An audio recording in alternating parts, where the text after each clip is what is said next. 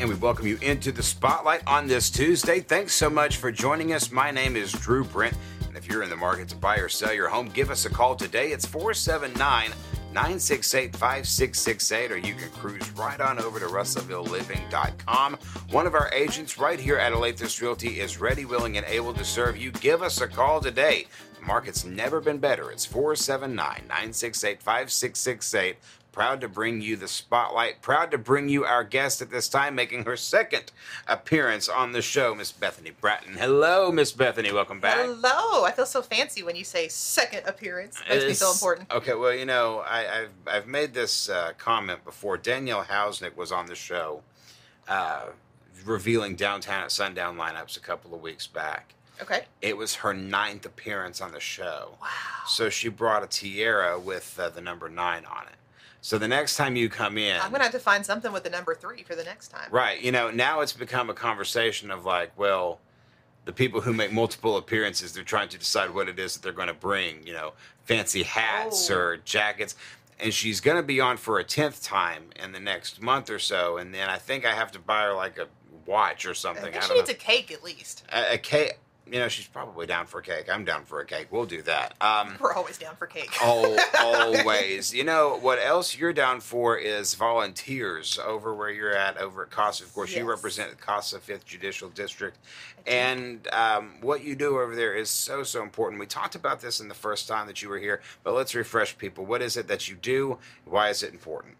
So, CASA of the 5th Judicial District, what we actually do is that we train community members to, and I'm sorry, I talk with my hands, train community members to. The shots wide. You're good. Okay, okay, so- yeah, you're fine. so uh, we train community members to actually work with foster children and they work directly with foster children so they get trained to go in they, they take a case they get to pick their case and they go in and actually work hands-on meet these kids make sure that they're safe make sure their needs are being met um, so that because when they're in the system sometimes things they get sticky sometimes things get lost in the system um, they move placements often things like that happen. So we want to make sure that their needs are being met. And we express their wishes to the court. We we look for their best interest um, and kind of help in that way. And it takes just community volunteers to do that. When you've got um, somebody who wants to be a volunteer, obviously, I would imagine that there's a pretty thorough screening process before you can get through that. Um, talk a little bit about what that entails, but why it's worth it. So what the first thing you'll do is put in an application. So um, and it's on our website arcasa5.org, the number five, arcasa5.org. Um, and then I get those, and I turn around and I call you or I text you to say, "Hey, glad you put in your application. Right. Let's talk." Um, at that point, we schedule an interview to sit together and really answer all of your questions. Uh, people have questions; uh, they, they run the gamut. There's like a lot of frequently asked questions that we go through, but um, we sit and we just talk. We talk about what CASA is, what you'll be doing, what this really looks like. Make sure you're comfortable with that before we ever even progress. Um, we're going to run background checks, uh, and then you go through a five week training program um, as well, which is like one night a week. We go through this training program and, and really kind of equip you to be able to step into that and understand the mindset of foster children, kind of what they're going through, uh, and what to expect. Uh, Let's talk a little bit about that mindset of foster children. Yes. Um, something that's not really brought up a lot. Um, we mentioned this on the first interview, and I will never not mention this when we talk. Okay. Um, the stigma that surrounds foster children is horrible, and it's horribly unfair. Yes. A lot of times there are these conversations with people that say, "Well, you know, I don't really want to, I don't really want to foster because these kids have gone through so much, and there's probably behavioral issues, and there's this and there's that." The truth of the matter is, that's not always the case, is it? No, it's really not. I mean, you're going to have probably some. Uh, you know, if you think about right now, if I came into your home and I removed you from everything you know and everybody you know, and I stuck you in some other home or some facility somewhere and said exist, there's going to be some pushback. I mean, you're you're going to get that, right? And so that that's what's happening essentially to these foster kids, and then we're talking kids from you you know infant, born from a hospital, all the way up until they're 21 that they're in foster care. So you, you can expect a little pushback sometimes, but I don't think that's the overall mindset of the foster children. They're just trying to navigate their way. And a lot of times, what's happening in the court systems, what's happening with their parents, they just don't understand. No one's explaining it to them. Uh, you said 21. Yes. I don't know that most people know that. I, I that took me by surprise, and we've talked before. Yes. You can be in foster care up till 21. Up till 21. At 18, foster children have the choice to stay in care or to leave. Um, there's there's benefits to them if they stay in care. They uh, have to work at least 20 hours or be enrolled in school. Um, and they can actually still get uh, a monthly stipend to kind of help them live. And I don't want to speak too much and, and misquote exactly what it is because I'm not the teen specialist that runs with them. Sure. But I know that there's some financial assistance. They can help them with some apartments and things. Um, we've even had some special programs. Um, like there's one one of our favorite ones is Get Real 24 up in Fort Smith. And they are literally a whole program designed with um, teens aging out of foster care. So they're 18 and they're still kind of under DHS and they're still part of that program, but they get the counseling and they just get the support to get their driver's license, get all those things that they need to function as adults. I'm not sure people really know that those programs are available for people. Yes. And the reason why I don't think that they know that is for one, it's really not a it's really not a fun topic to look at. No, it's not. But two, also there's kind of this expectation of hey, once you're 18, you're 18, go forth and live. but for these foster kids, a lot of times if they've grown up in the system, they've not had a consistent influence to teach them how to do that, You have they? are absolutely correct. Which is one of the things that CASA step in to do, um, especially with our teens. I mean, we, we have CASAs that work with our, our we call them the littles. They work with our littles and they do amazing work through them. We have um, CASAs who like to work with the teens, and so sometimes with that, you're teaching them life skills. Um, think about who taught you to change a tire, who taught you to to do banking, who taught you how to fill out a job application. You know, who who worked with you on that How stuff. to tie a tie. It, it- it's Yeah. parents, right? Usually, and they don't have that. So the CASAs kind of step into that role to help them learn some life skills in those areas and, and kind of be that. I don't want to say mentor because you're a CASA, but it's almost like you're kind of mentoring them into adulthood in, in some ways. And that's a that aspects when you're working with teens, it's very different than with littles because you're going to teach them some of those things or work with them through those things. How big is the need for CASA volunteers in this area right now? I'm going to tell you, we cover Pope, Johnson, and Franklin County. So we cover three counties. And right now, for the first time in a long time, we have almost 20, I believe it's just hit 20 kids that do not have a CASA. And last year, in, in the year of 2021, we served 191 kids. 191. That's a huge number of kids in foster care. Um, some of those kids are still in care. Some of those kids got to go home. Some of them are adopted. Some of them just aged out and their case is closed. But right now, we probably have more kids that I've than I've than I've ever seen without CASAs. And what does that mean for those kids? I mean, when, when you say, hey, these are kids that don't have CASAs, does that mean they don't necessarily have an advocate? What what does that mean for them? That's true. They don't have an advocate. They don't have someone, you know, and I don't want to say holding their hand through foster care, but that's what we do. Caseworkers are phenomenal and way overworked, but they are phenomenal. But the caseworkers from DHS are way overworked. They're trying to juggle, you know, sometimes 20, 30 cases with multiple children on each case. Whereas when a CASA gets trained, they go in and they take one case, and it may have one, two, three kids on it, but they take one case and they really focus in on that one case. And we do work with DHS and we work with the court system, we work with all that to figure out what are the needs for this child, what would be in their best interest. And the CASA is the only thing constant for these kids. So when a CASA takes a case, we ask that you stay with the case until it closes. On average, it's about a year, year and a half, sometimes two, depending on the case. Um, but they stay constant with the child. They, you know, help the child understand what's happening with the court system, what's going on. Let's let's look at behaviors. Let's look at what your life goal are. You know, again, depending on the age of the child, it's very different what you do, but it's the only consistent thing they have. Uh, you mentioned DHS a few minutes ago. Yes. I want to touch on that uh, a second um, because when you talk about stigma, there's another one out there, you know, Yeah. and that and that one, that one's the easy one. Well, DHS isn't going to do anything. DHS is this. DHS is that. You just said a few minutes ago, a lot of these case workers have 20 or 30 cases at Yes. at a time. So that must mean two things. This is just my deductive reasoning, Sherlock Holmes style. Oh, look at you. Um, if that means that these workers have 20 to 30 kids, then one of two things or both things are happening. We don't have enough DHS workers, or we have a bunch of foster kids that we that we maybe didn't anticipate having as many of those kids, or both. It could be any of those. I can't speak to the structure of DHS. I've never actually worked for them.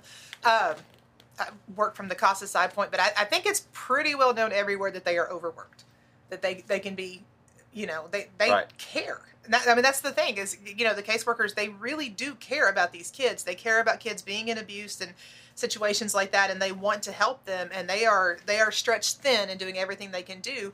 Um, we develop a wonderful relationship with our DHS in, in all three of our counties, and you know they can talk to us. We talk to them when we go out because we lay eyes on the children more than they do because we're able to. And so, as a CASA, you go out and you see your child and you see something's going on, then you go back to the caseworker and say, "Hey, I noticed this today when I was visiting the child. Is there any way we can get this done?" And the caseworker's like on it, and they can send an email and handle the problem. You know, I mean, it, we work together very well. Uh, when when a caseworker is on the case, so so to speak, the, the the CASA worker is there. What are they typically looking for? Are they just trying to make sure that all the needs are met? Are they looking for red flags? What what is it that they're looking for? I'm going to say all of the above. But let's let's say we have a, a CASA worker who's gone out and they're going to see the child that just got moved to a new placement.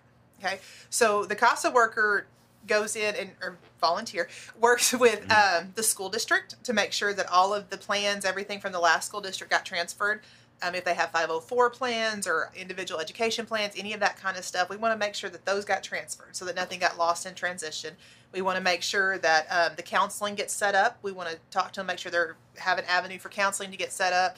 Um, you know, I have my own personal experience as a former foster parent. I took my child in to go start counseling, and the first thing they did was change medication. So one of the things that we encourage our CASAs to do is just kind of keep a log, a medical log, so you kind of know, hey, this is what the child's been on, hadn't been on, this is what happened, um, and it's not necessarily, you know, but we do have access to their medical records with our court order, but it, it's just kind of making sure that we can maintain if the child's doing really well. Um, tips and tricks maybe that former teachers used if they're in a new placement, they have a new school, you know, and let's say the child has has an issue at two o'clock every day, you know, and it, the eight year old child has an issue at two o'clock every day, and this teacher found out if I give them a poppet toy to sit there or a squeeze ball in their hand, they can focus on their math assignment at two o'clock in the day. Where it took her a little bit to figure that out, right? So there's no reason we have to reinvent the wheel. The CASA will already know that from visiting with the teachers and stuff. So when they go to this new school, they go in and talk to the teachers, and the teachers are like, "Well, they started to have behavior problems at two o'clock. Okay, give them a squeeze ball. If You give them a squeeze ball, watch what happens, right? We, we don't have to reinvent that. We don't have to put the child back through all of that again. Uh, one thing that I want to see if we can delve into, Okay. and it may be difficult to do. Excuse me. You are a, you were a foster parent at one I point. was. Yes. Um, can you take us at least as much as you can into the mind of uh, your typical foster child? Ooh, and and the this is fun. reason the reason I say that is because I can't imagine being uprooted from even if it's a horrible situation. Right. You that's all you know, Mhm. and hor- horrible may be comfortable Right. and you get moved from that to another place, you've got to be scared. You've got a parent, a foster parent who's trying to love you and who's trying to be good to you. There's obviously some pushback.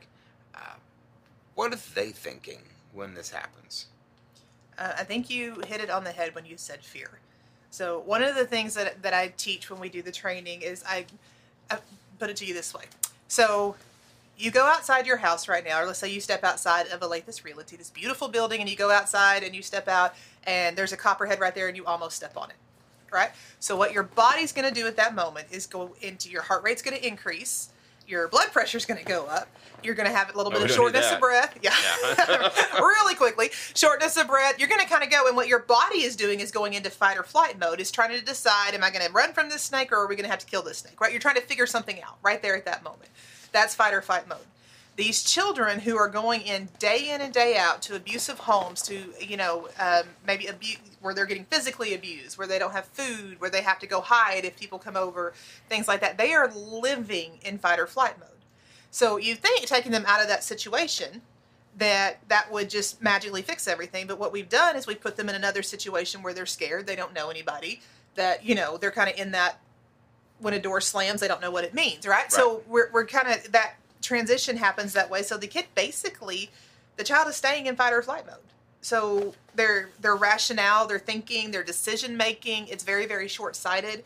Uh, because you're trying to just handle that moment in that situation, and it actually, it, and that's called trauma. That gives them trauma brain, is what that's called.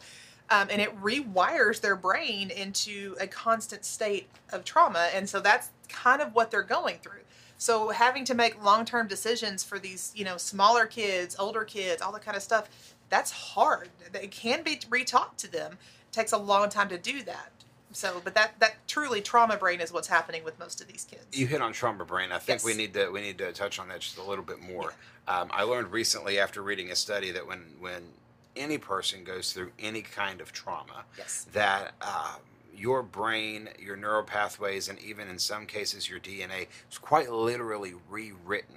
Yes. So to uh, try to adapt to what it is Mm-hmm. that your surroundings have created, and what that does is it creates a physical response if you are put into a similar situation Right. or anything that would elicit that reaction again.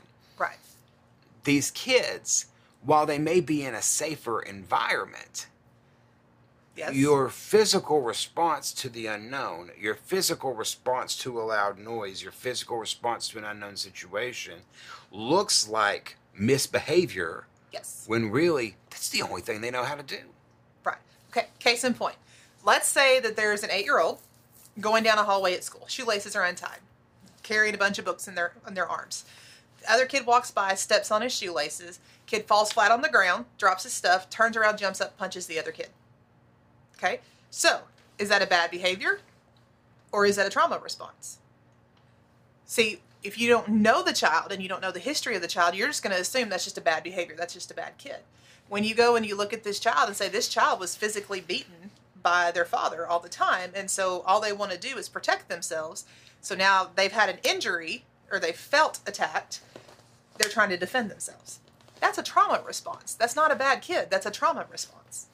Uh, how important is it for CASA volunteers to understand a lot of the psychology behind this? it's super important. I, I think just like anybody else, um, you know, you you come into this thinking, well, I want to help kids, and you have to understand they they need the help. They need the help so much. They need something constant. They need somebody to talk to, but you also have to understand that they're going to have a few issues in this direction. They're they're going to have some possible behavior issues sometimes. You're going to see some reactions that you don't even understand.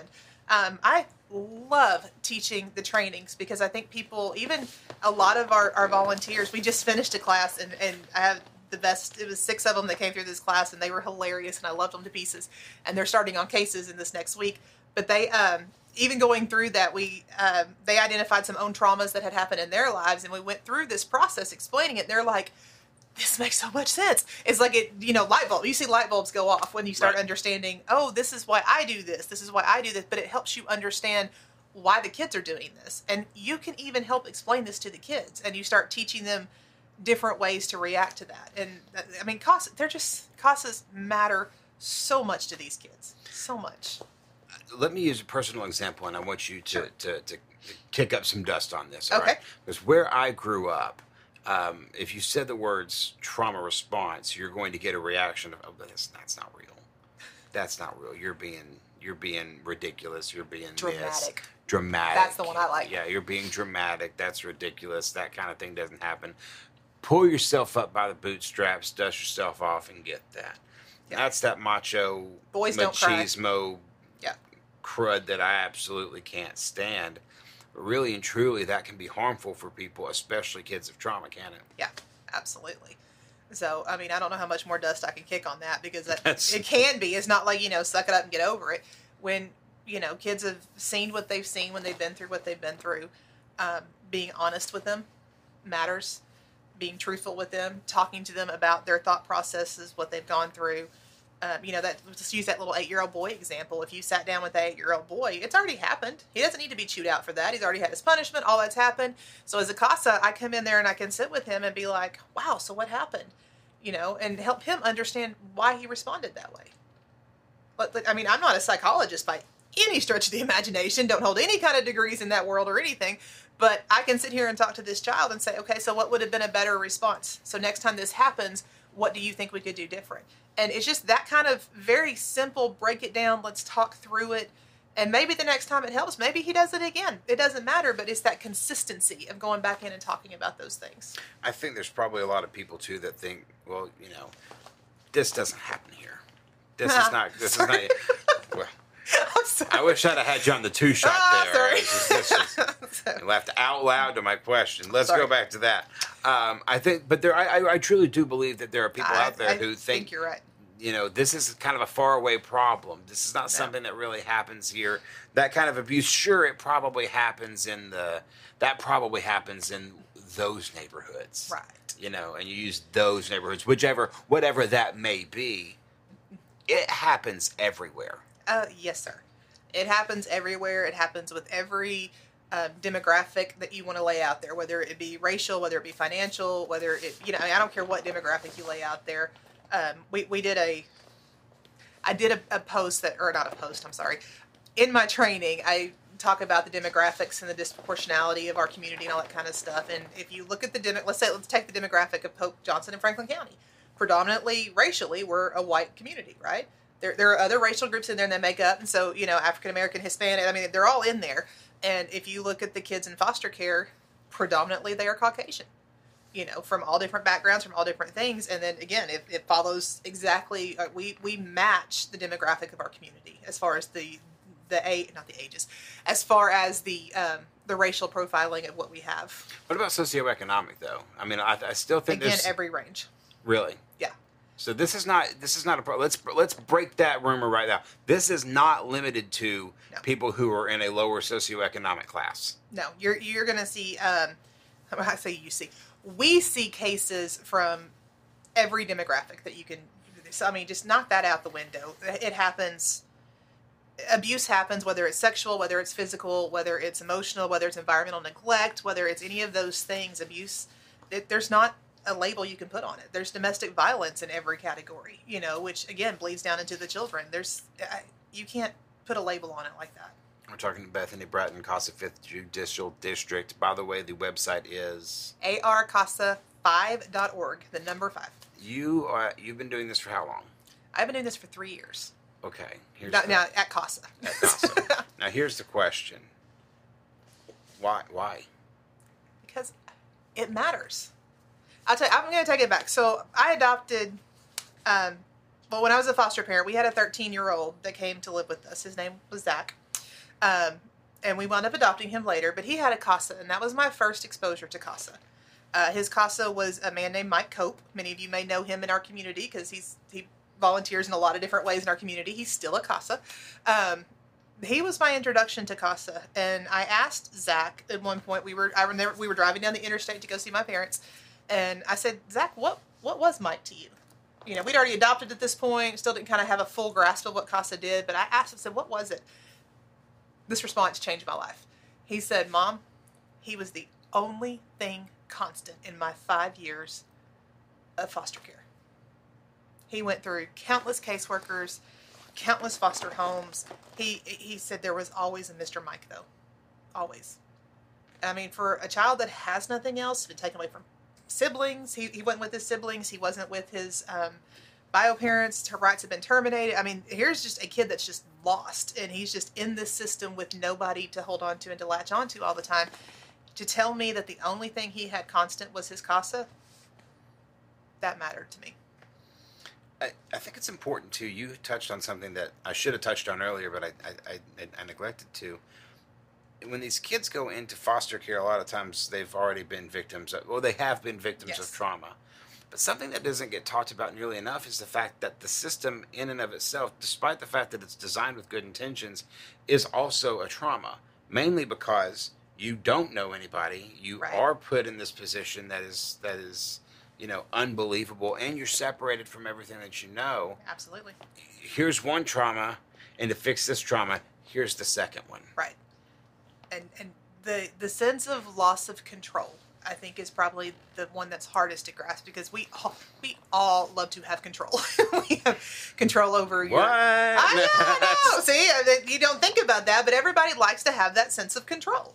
Um, even the kids. I mean, think about you know your daughter or kids when they're in your home or something. You know, my kids want to feel like they're in control. They want to have control over their toys. They want to have control. You know, you feel like you want to have. Sometimes my daughter of- is in control. See, uh, my kids, my kids run the show half the time. Right. So, but these kids have zero control over most aspects of their life at this point. They get picked up and told you're going to move here. Um, foster parents have something happen and they have to close their home or something go on and the kids are just picked up and moved again. They don't give a choice in that. And you know, guess what? You're starting a new school. I don't want to start a new school. I love this school. Sorry, tough. You're moving across the state. You're going to a different school. I mean, there, there's that sense of control is is gone, and that it's almost it just it, it causes more layers of, of trauma on them to the point that sometimes they get to the point where they just don't care anymore and they don't want to try but if we can give them that one constant person that is going to call them that's going to check in with them that's going to just show up at least one time a month if not more most of our CASAs visit more than one time but we require at least one um, and they they feel like they have this connection point that doesn't change No. that impacts their life Let's talk briefly. We've only got a few minutes left here in the show. Sure. Talking to Bethany Bratton, uh, CASA 5th Judicial District, CASAAR5.com. yes All right, and that's the number five, by the way. Let's hear some success stories. oh, I it mean, was dot org i'm sorry Dot org. Sorry, I said dot com. I had it close. I was like, yeah, was- yeah, that's right. like- Wait, no, it's not. No, Sorry. no, you're wrong on that. I should have told you. It's fine. um, let's hear some success stories. You know, we've talked a lot about the negativity here. Oh, yeah. Um, but the fact that this organization exists has really resulted in some great things that have happened for some kids. Yes. Let's talk about some success stories. Obviously, we're not naming names, but can't let's, name names. right, but let's talk some success stories here. So um, I got to sit in the courtroom a couple weeks ago, and there is a case that's been going on for about two years. Um, the the CASA that's been on it is a phenomenal CASA. I love her, and I got to sit in the courtroom the other day and watch this mom who has battled. See, our CASAs work a little bit with the bio parents. I'm sorry, I'm not going to run over your time. I'm going to try real hard. They they You're work fine. with Go they ahead. work with the bio parents as far as uh, making sure they understand what the court's asking them, make sure that you know that they know how to get the resources they need, things like that. Um, so this CASA has worked with this bio mom for you know the length of this case. She's had some fallback, she's had some struggles, um, but but she's persevered. And so not only has this CASA been very consistent for the the young lady that was on this case. She's not a teenager yet, but she's like that that preteen age. Um, she was there to kind of support the mom as far as encouragement and, and helping the mom understand what she needed to do. And I got to sit in the courtroom the other day and watch the mom and daughter get reunified. And oh, those reunification stories are, man, to think how much struggle these parents have gone through, whether it's addictions, whether it's, you know, Right. whatever. And uh, they, they're overcoming them and they're proving themselves to the court and they get to have their family put back together. That is, that's phenomenal. when you get in the car after that's all done, do you have that moment where you sit and you just kind of I have it in the courtroom. Yeah. you know, I'm sitting there. I'm just like, right? you know, we're supposed to keep the poker face when you're in the courtroom and try not to show too much emotion. But I mean, at, at most of the time, but especially at that one, I mean, the whole courtroom just was applauding that mom. Everybody in the room was applauding that mom and, and on how much she worked and the progress she'd made and uh, getting to put this family because that's what it's designed to do. It's designed to try to put these families, give the parents time to heal or to go through therapies or whatever they need so that the family can come back together. That doesn't always happen, but that's what foster care is designed to do. Give the kids somewhere safe to go so the parents can get their lives back together and then we can put the family back together. Bethany, real quick, you obviously need volunteers. There's a whole Yes, lot of kids who are needing CASAs right now. Tell the folks out there how can they help. Apply. Apply to become a CASA. Um, again, arcasa5.org. You fill, fill out the apply now. I'm going to be the one that calls you or texts you back from that. Um, we have training classes coming up on Saturdays. There's going to be four Saturdays in April. It starts April 9th. It's from 9 to 3. Um, so it won't mess with your work schedule. You get to come hang out with me. And it'll be everybody's favorite day, right? So it's fun. So, um, you know, I'm pretty much like this all the time. Right. So, uh, but you come and we work from nine to three. It's it's four Saturdays. That's the next one coming up. It's in April. So I encourage you to apply. Ask me questions. I am not going to push anybody into doing this. I want your questions answered because you want to make sure that when you're stepping into this child's life, that you're not somebody that's going to step in and step out. So we're going to talk through everything. I'm going to answer your questions, um, ask you a few of my own, and we're going to go. We're going to go through all that. Bethany Bratton, you are the you're the best. Thank you are 100. You are absolutely the best. It's CASAAR5.org, and if Yep. you want to be a volunteer, you have a Facebook page. We do CASA of the Fifth Judicial District, Okay. and so we're on there. Okay, check them out on social media as well. As always, thank you so much. Find something with the number three on it for next time. I'm going to find it. I'm going to do it. All right. Thanks so much, Bethany Bratton, and thank you for joining us today on the Spotlight. Remember, if you are in the market to buy or sell your home, give us a call today. 479 968 5668 is the number to call. That's it for this Tuesday. We'll see you right back here tomorrow.